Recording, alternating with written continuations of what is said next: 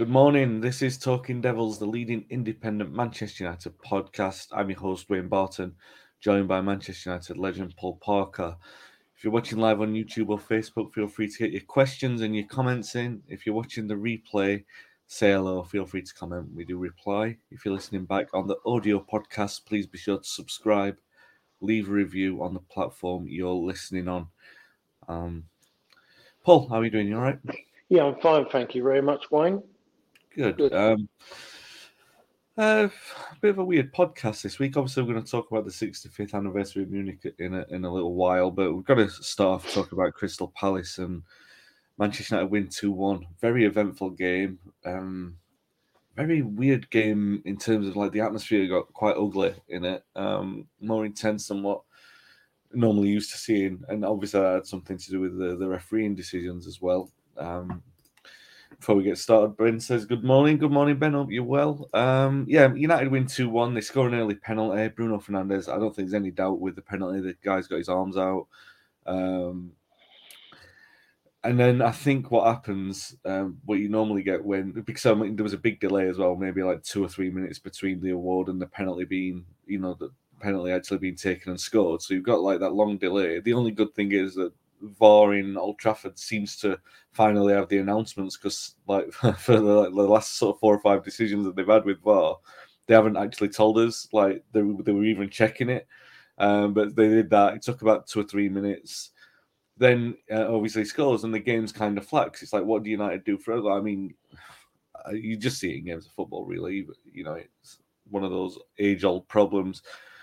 Palace sort of sniff that they could get back into it. Um, Ten Hag makes a couple of changes where he brings on um, Garnacho. Garnacho does really well, helping Shaw set up Rashford for the goal. In fact, that's a fantastic team goal.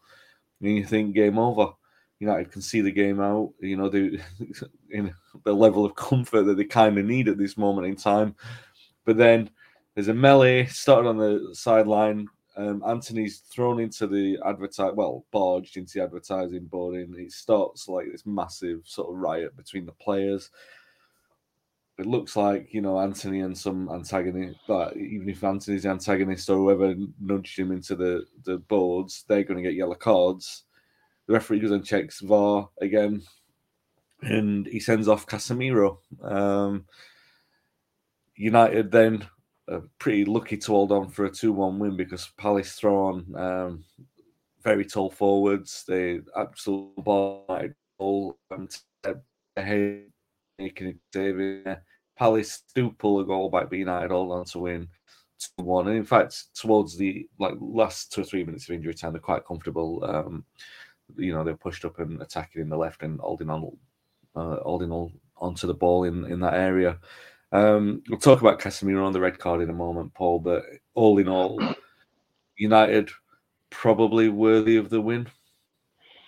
Yeah, I think you have to look. Sometimes you you know that United are on a tough schedule and everything's ain't going to be great and rosy in a situation. Sometimes the game against Palace, is, they can be party poopers when they travel away from home to the big boys, and so you just take it. It's as simple as that, and you just you grab hold of it. And there is going to be that moment. Um, they're always, Palace have got that bit about them that, that you know they can sometimes go and nick something. So, um, so I think we're going to have to have to say, really, you call that a, you know a good three points more than anything, really. That's that's how you look at it. It's easy to come out and you know and say should have done better against them, but you know if it means you don't you don't get you know a great performance in a game like that, and you look at the situation, you, you just take you know you. T- You take the win, you take the win and you look at it and say, did you justify winning the game? I think we have to say United did justify it. Did they play well? No, not really. But, you know, they got they got through it. A nice goal as well to win it from Rashford. Yeah, I mean, to be honest, everyone, like you just you just said as you were talking now, that one goes in, you thought, you know, the game was won, but, it, you know, it wasn't won at that point. But, yes, it, it certainly made a difference. But, if you know, you end up, the way that Palace went about it, the skirmish kind of got them going a bit. It kind of, you know, the fans maybe got caught up in that as well. Maybe didn't really go as what they normally do to keep the, you know, to keep the team going, and they lost their way, lost, lost their, well, you say Palace played it quite well. They cause a squirmish like that, takes everyone's mind away from things, and all of a sudden you lose that momentum, and that's what United done. I think uh, from my, uh, Ben says, I'm glad we don't have to play Palace again, and absolutely, because I think it was getting a bit nasty at the end. And I think, I don't think Andre Marriner helped it, to be honest. I, you know, I think he, he was confused over the penalty. He obviously missed the penalty the first time round, which, all right, that happens.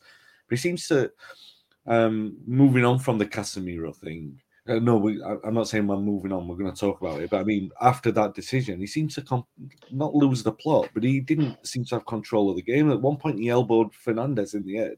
It didn't stop play.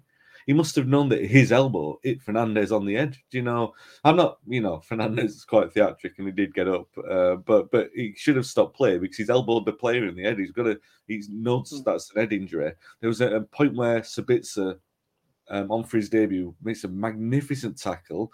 United are through, and he he started blows for a foul. Um, and there are a couple of decisions like that. He was just thing, but it all stemmed back to the um, thing. And do you know what? You can you can forgive some referees because when there is a melee, when it all kicks off, it is difficult to um, to sort of know exactly what's gone on. The problem is he's gone and looked at that video, and we've all seen. The thing is, it's one thing him going to look at the video, but we've all seen the video of what he looks at. And he looks at the, the worst three seconds, and he doesn't even consider the full context. He doesn't look at the full incident. He doesn't look at the full... Uh, he doesn't watch it all, all pan out. He looks at the worst three... Well, he looks at a specific three seconds that paint Casemiro not in the best light. He doesn't even watch that... He doesn't watch that altercation completely unfold. Doesn't watch how it ends. And he, he sends Casemiro off. Um... And he's going to be banned for three games. United run the risk of a frivolous appeal, which would make it four games, and that would make him um, an absentee for the calling, uh, calling Cup, the Carabao Cup final against Newcastle, which obviously United are probably apprehensive to do. Um, it's a bit of a, you know, even though yeah, you or I might think, you know, it's a, a fair chance of winning that appeal. The how, how much do you trust the appeal process? It's it's one of those things. I mean, t- talk me through what you thought of that decision, because I, I looked at it at the time. Obviously, didn't know what went on, and then watching it afterwards, it's like, oh my god, how was he being sent off for that? Well, there we are. I'll take the latter there. Exactly, the, exactly the same. And he, he his mind was it wasn't. I don't think it was about him making his own mind up. I think he was told, he was shown what was needed to show, to prove the point of whoever it was who was made the decision, he needs to be sent off, because there's the situation with Fred, um, with I U, that was that was proper aggressive. Um, with something like that, the time it went on, you pick out one red shirt and you send them off, when in theory he was, he was holding the shirt, it wasn't an aggressive, round the neck aggressive. You can see him afterwards, that it was just a case of him pulling him away. Casemiro, Casemiro's character doesn't show any aggression at all when he plays on his face or anything like that. And sometimes you have to look at people. And he hasn't done that. And how can you pick out him, as said by Ten Hag, and only pick out the one player? It doesn't make sense. So I think there's a case in point with the Fred situation. For the argument is to look at that and look at that. It's both of them or none of them. Make your mind up. What... Who's the people? Who are these people who are in their little broom cupboard, as I call it, near Heathrow? Why have they gone to him and not gone to I U just to, for his one? Because that was serious aggression. And I see, I've seen I U playing a lot, a lot of times, and he is like that. He is quite aggressive. He plays, he's faced. If things ain't going his way, he does get that way. Um, yeah. So I just, it was just a strange one, and I think there's a point to go and do it, because I think him the three the three games he's going to miss. As much as you're talking about a final, you're talking about you know you're talking about Premier League games, Wayne, and it's important for me. They're in a great position, United, to get really stable in that pack of four, yeah. And something like this, which is minimal, can you know it wasn't a two for. I'll tell you what, he's sending off. Um, I'm sorry, he's second yellow in that game. Um. The, what game was it? I'm living off of the Palace game. The yellow that, that one, got, yeah. yeah, yeah. So the yellow he got, the challenge he made, which could have been deemed a red card challenge because yeah. both feet are up, was worse than that. Oh, oh absolutely, yeah. yeah. one hundred percent. So I, I don't see, you're talking about, say, oh, it could be an extra game and miss a League Cup final. League Cup finals, you know, you know, great for him to be his first season in, in, you know, in the U K to play in the final. But it'd be great, but I think the three games are important and you want your key players. I really do think they should go for it because there's enough argument there to say why was he sent off when he was more about him trying to control a player and pull him away. Yeah. You know, that's oh, me. Yeah. But but they've got obviously lawyers and you, like you just mentioned at the end there again, Wayne, is that you don't know who's going to be sitting there to make that decision because I, I still say, and it's a, and it is that way in the way that life is, it's a boys' club. Yeah. And that thing's a boys' club. And they all, they'll all protect each other. And Andre Marriner made a massive, massive mistake and And just during and just during that game, like you say, the way he, he had no control of it. And sometimes, I think as a referee, after so long, it, you, you can't it, it goes. And I think Andre Marriner is in that position now where he might he, he might just have to step down from where in the situation is at that level of football. Yeah. Well, Ben says to play devil's advocate, the angle we get on T V for most decisions, unless V A R is involved, isn't usually the same angle the ref has, and that that is fair. But I also think that then you've got to use whatever footage is available to as, to see the full process play out. Because I, I think obviously there's a second angle that we've seen that, that's gone viral that, from a fan in the stands where they're behind it, and you can sort of see from the start of it that what Casemiro's actually doing. He hasn't actually got his hands around his neck, he's got him on his collar, and what he's actually mm. doing, there's the momentum of the situation where he's kind of like, we know what Old Trafford slopes on the pitch, he's kind of holding him, making sure that he doesn't fall down, he's actually helping him out, and at the end they give each other a hug.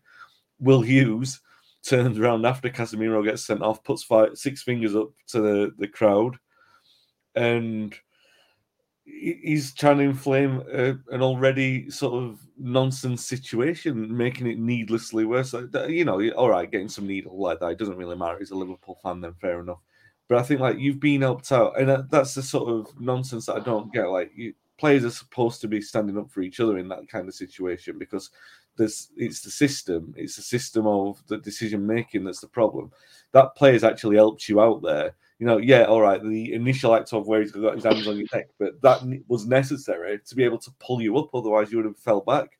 Um, I don't, and then it ends with a cuddle. You know, they end yeah. with a cuddle. You can see that he's he's absolutely fine. And Will Hughes' face, Will yeah. Hughes' face was not somebody who was being strangled. Because you could, if someone's doing that round the throat, you are going to panic and you're going to maybe... Yeah. do something silly, you might swing an arm. He he saw, he had it round him, but he wasn't in that kind of way. You look at Fred's face when with you, and it's not a good look.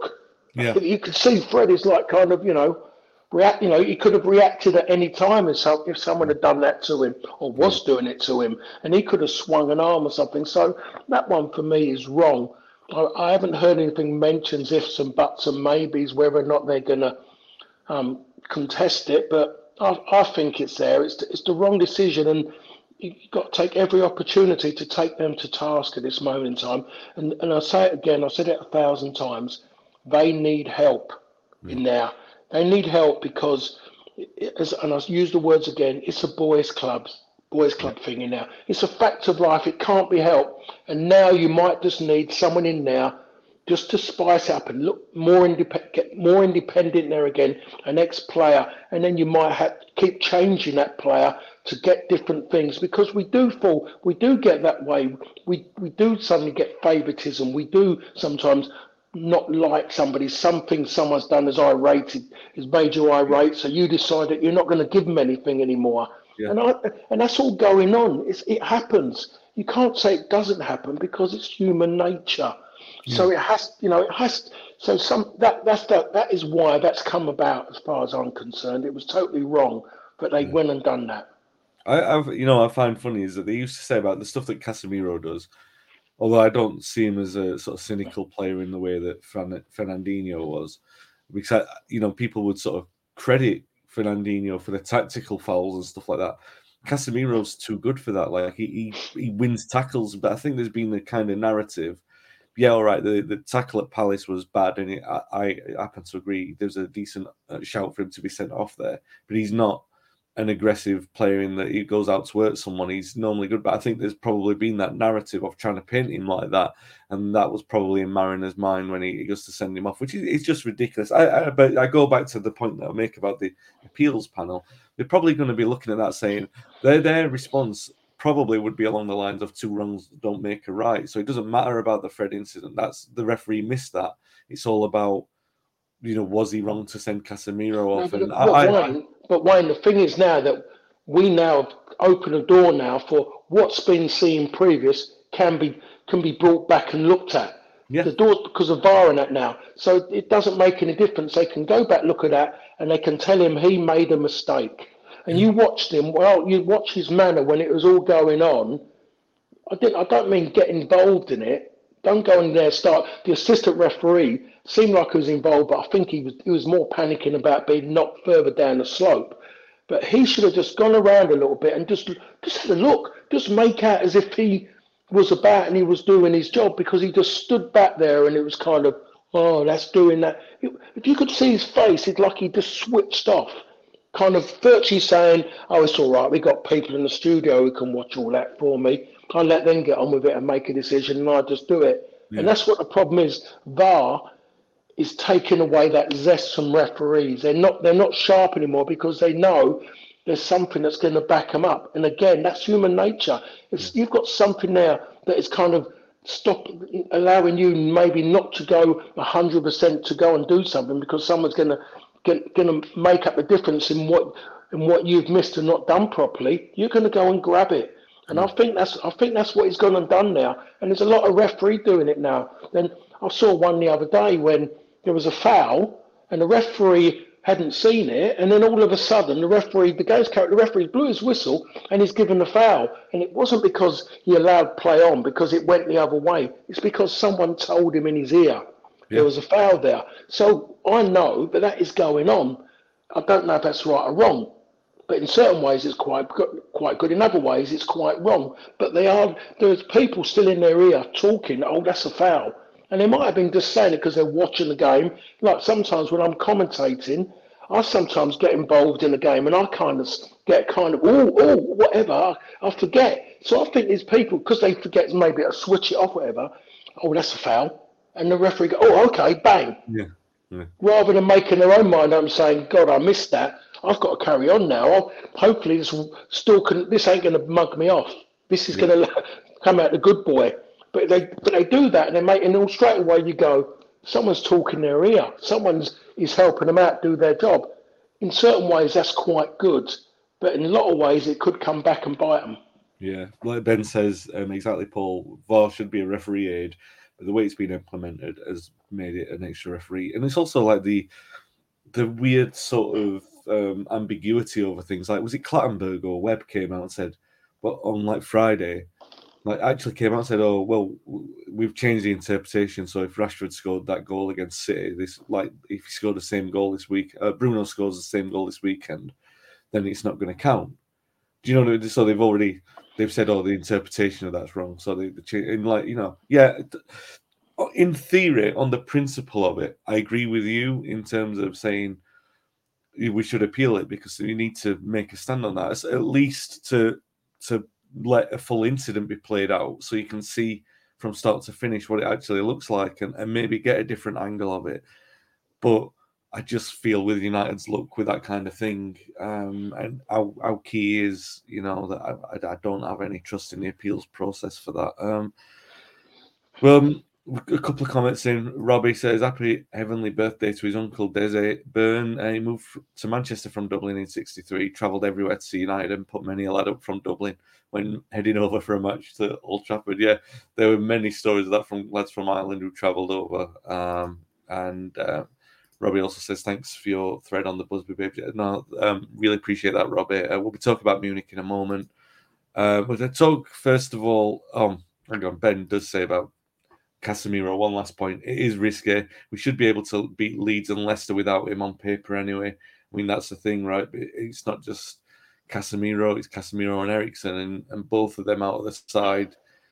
Um, it does make relatively, I'm not going to say straightforward wins against Leeds and Leicester. I don't mean that, but games that are more comfortable than Manchester City at home, for example, it does throw it into chaos theory because, well, let's be frank about it, you know, United's midfield, even though Sabitzer did all right on on Saturday, it's a bit of a risk. And um, I mean, is that where you're coming from when you're saying the appeal? You've got to you've got to really say, like, disregard this on paper theory. You've got to really go for it and and, and put that appeal in to make sure that, well, to do everything that we can to get him available. I, I think so. I think it's worth it. I mean, put, you know, all of a sudden you say, oh, it's about, you know, League Cup. And yes, it is important, I think, for the club, for Ten Hag, and for a lot of those players to be involved in the opportunity to, some of them, to win their first trophy. And I think they need it and understand that, yes, they've won that trophy, then it's important about then going to get the next trophy. And they need to understand to get that, to get that, that back, that kind of feeling that when you play for Manchester United, it is about winning games of football and winning trophies, not just as it had been previous, well, I've, I've got a Manchester United tracksuit and walk around and saying, look at me, look at me, and you haven't done anything. And there's a lot of players like that at United who haven't done anything, haven't achieved anything, but still, but were still walking around as if, like, playing for United was, was enough. It's only enough when you've actually won trophies, because people won't be interested in, in you as a person if you haven't won trophies at Manchester United during your tenure, your time, sorry. So, yes, the League Cup's important, but I think, as you said there, Eriksen and Casemiro, mate, out for, you know, those for three games to get, you know, that point, you know, because they've they're both been integral yeah. in everything that since Ten Hag's been there. So you can't just turn around and, in my opinion, give that up so easy. Yes, there's a signing on loan who's coming on loan and looked very good when he come on, yeah. but it's about, is he going to be out? Is it is the play, him playing with Fred going to exactly. work for yeah. work for three games? We we don't know. I don't believe it would work with McTominay, not at all. And I think a lot of fans now would, would totally agree with that now, that that partnership isn't isn't going to work. So you're looking really at, you're looking at Fred and, you know, to come in there and then him to play three games, you know, in that in that kind of, well, you can't do a Casemiro role. So um, it's, it's I think I think it's something worth, you know, just because you look at the games, they're they're. They are winnable games. They're games that you they need at this time, given over this period as well. And you win those three games, and it makes it, you know, you know, other t- it's important three games yeah. to stay to stay in the hunt or to pull away, pull away in that pack of four to get a bit of security underneath. Yeah, it's crazy. Like, yeah, three games, it might not seem like a lot in isolation, but it is, like, for the momentum of this season, particularly at this moment with Arsenal having the little wobble in the weekend that United have had. Um, you never know what position they could be if it, if they win those three games. Um, yeah, and it might be the making of some of those players. Um, just one last comment on um, on Casemiro, because we got a comment in. The, the problem with V A R, says T two, the Izzo, um, is that the ref never changes his mind after being called to the screen. Someone in a shed decided that Casemiro should walk. Yep. Um, We'll come on to the, the games against Leeds then. Um, strange, because we're going to be playing them um, playing them back to back, because obviously the, the home games rescheduled from when the Queen passed away earlier in the season. So we've got Leeds back to back games. I mean, you had something similar back in ninety-one ninety-two where it was just Leeds all the time. And I, I know from what we've talked about previously, where you've kind of said, well, you can, the two, you looked a bit confused there, Paul. The, the cup games that we were playing at Elland Road all the time. Yeah, I mean, we, didn't we play them three times in ten days? Something yeah. like that. Yeah. Yeah. yeah. And, and, but when we've talked previously, we've kind of said, like, the Leeds are the kind of team that you want to play once in a while, because you never look forward to playing them again or playing in front of their fans. Mm. So, um, and not because they're, like, particularly atmospheric or anything like that, just because it's bitter and a bit horrible, um, and not precisely what United need after a bitter end to the way that the game finished on Saturday. Um, Uh, what do you reckon? It's, it's, uh, they lost yesterday at Forest. From what I actually saw the game, I saw the first half hour. They, they played quite well. They, you know, like, I don't think they deserved to be behind, but they were behind. They forced um, the Kilo Navas into a few saves. Not not all of the magnificent saves. They just forced him into a few. Um, it does it. Is it a good thing that United are getting them back to back when when they're on a p- bit of a poor run? In certain ways, yeah, I would I would go with that, Wayne, to be perfectly honest. But again, Leeds. I mean, I'm gonna I'm gonna say it. They was unlucky, but there's been many a many a team got relegated from being unlucky. Many yeah. many a team, and um, it just seems that way. I what then they started so well, and then they conceded a goal a goal out of nothing, and then we didn't then we didn't see Dave Johnson's boy Brendan again. That was him out of the game, disappeared. You know, he's walked walked away with the honour of scoring a goal, but he disappeared totally out of the game. Leeds were the better team throughout, but they lack they've got nothing at the top end, nothing at the top end at all. Want to play football all the time, everywhere they, you know, and you can catch them out so many times because they overplay. Um, the lad Strike, is it Strike? Playing yeah. on the left, playing on the left side. He, Leeds fans have been moaning about him for weeks, and the manager's still playing him. He, you know, just so many mistakes. Everything that happens happens on his side, his area. He, you know, he is, he's a calamity without a shadow of doubt. So, they, but those Leeds players will lift themselves. The home game, going going there, the Leeds players will lift because they have to, because otherwise they won't be accepted by their own fans. And as we know, it's a massive game for Leeds. And that's what yeah. it's all about. It's it's a big game for Leeds. They'll come to Old Trafford, and it's a diff, it's a different it's a different kind of game. Yes, it, we, you know, it's seen as a big game, maybe because of Old Trafford, because you know what the grief and what some of the United fans have to put up with when they go there.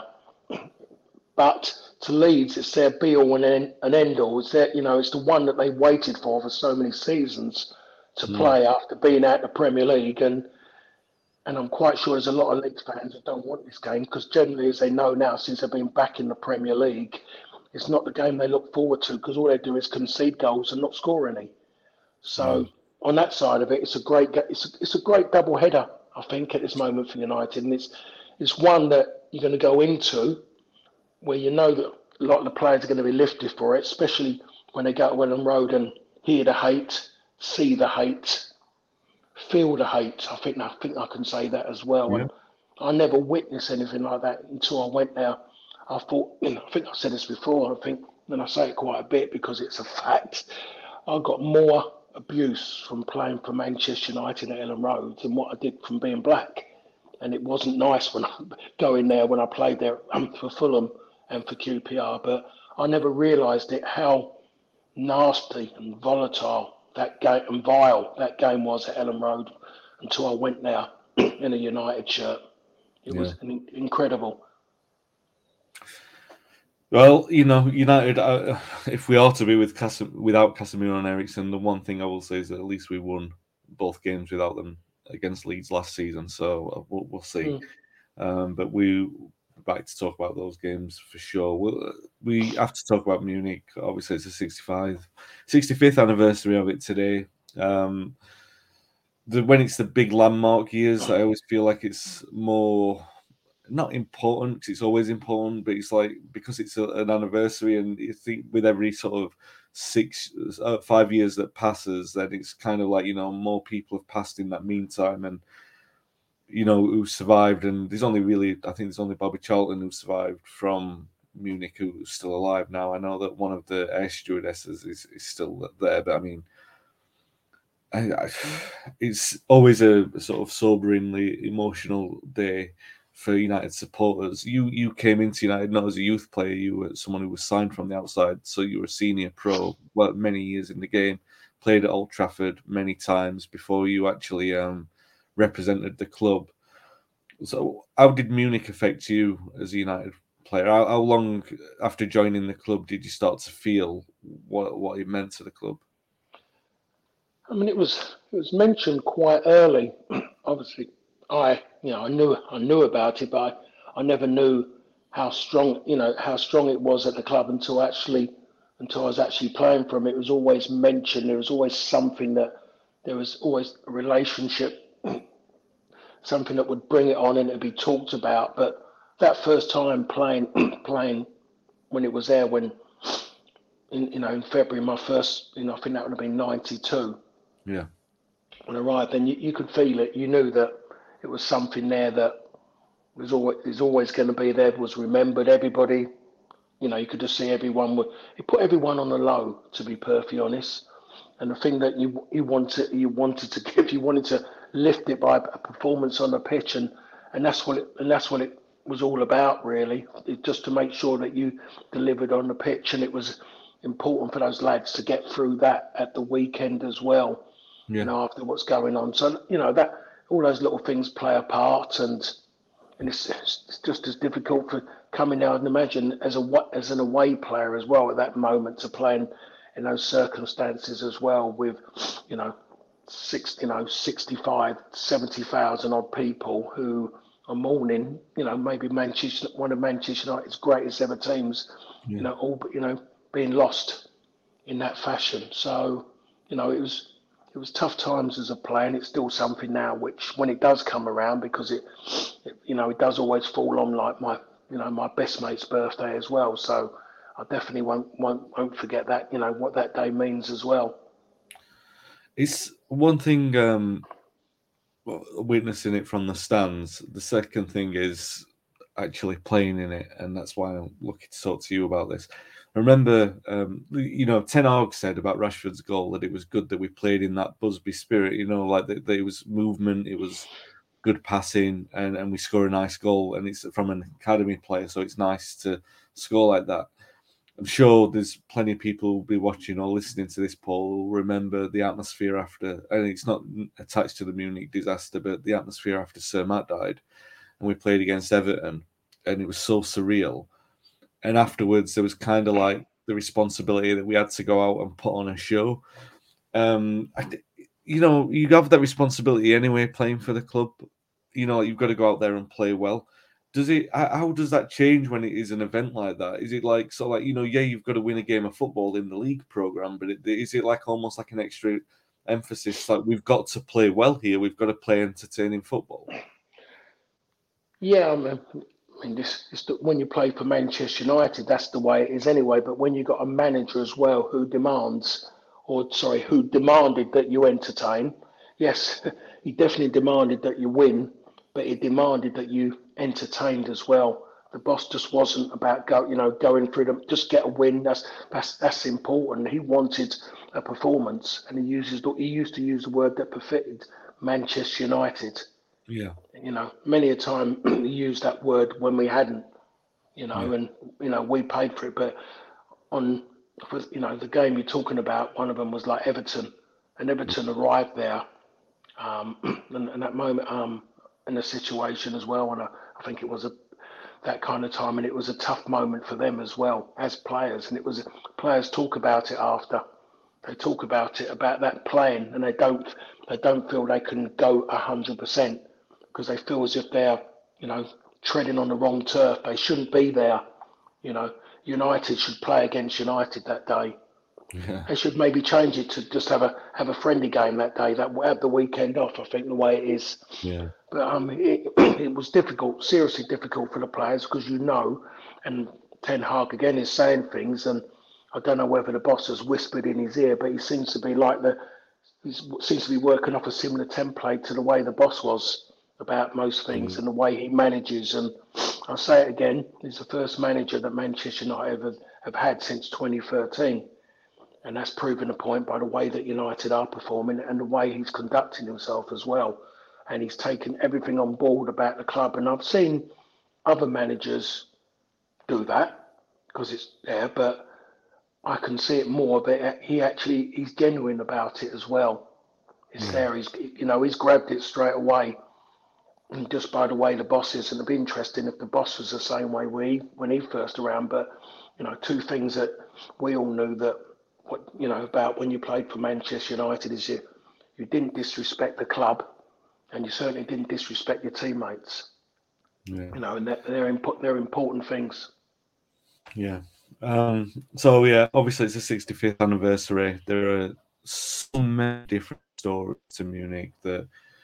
Attached to Munich, which are, you know, they're harrowing, they're inspiring in a certain way. I mean, obviously, you've got the passing of the players, Jeff Bent, Roger Byrne, Eddie Coleman, Duncan Edwards, Mark Jones, David Pegg, Tommy Taylor, Bill Whelan. You've got the staff, Tom Curry, Walter Krickmer, and Bert Wally. I mean, even Walter Krickmer, learn about the history that he had with the club, how important he was to setting up the um, setting up the youth system at the club, and uh, you know how long he worked for the club. You've got Willie Satinoff, the support route travelled, who was probably about to be appointed to the board.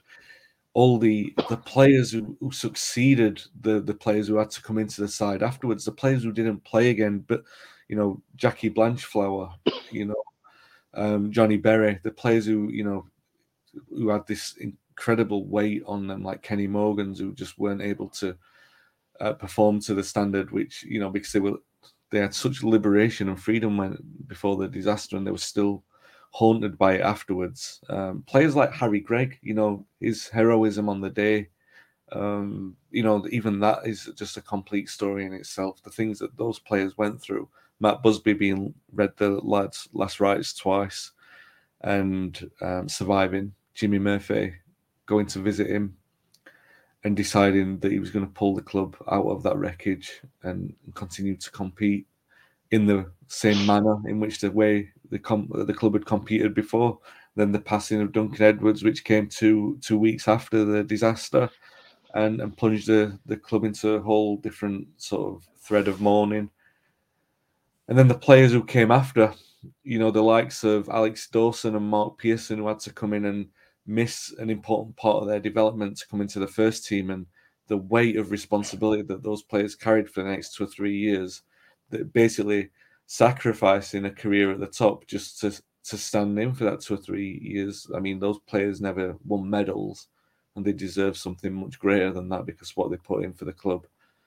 Um, it's just so in, an incredible moment in United's history that, in terms of like the the the size of it, I'm, I'm talking about in terms of it being incredible, that you have to stop every year, but especially on the landmark years, because I think we you go like five or ten years, and then there are these number of people who pass in the.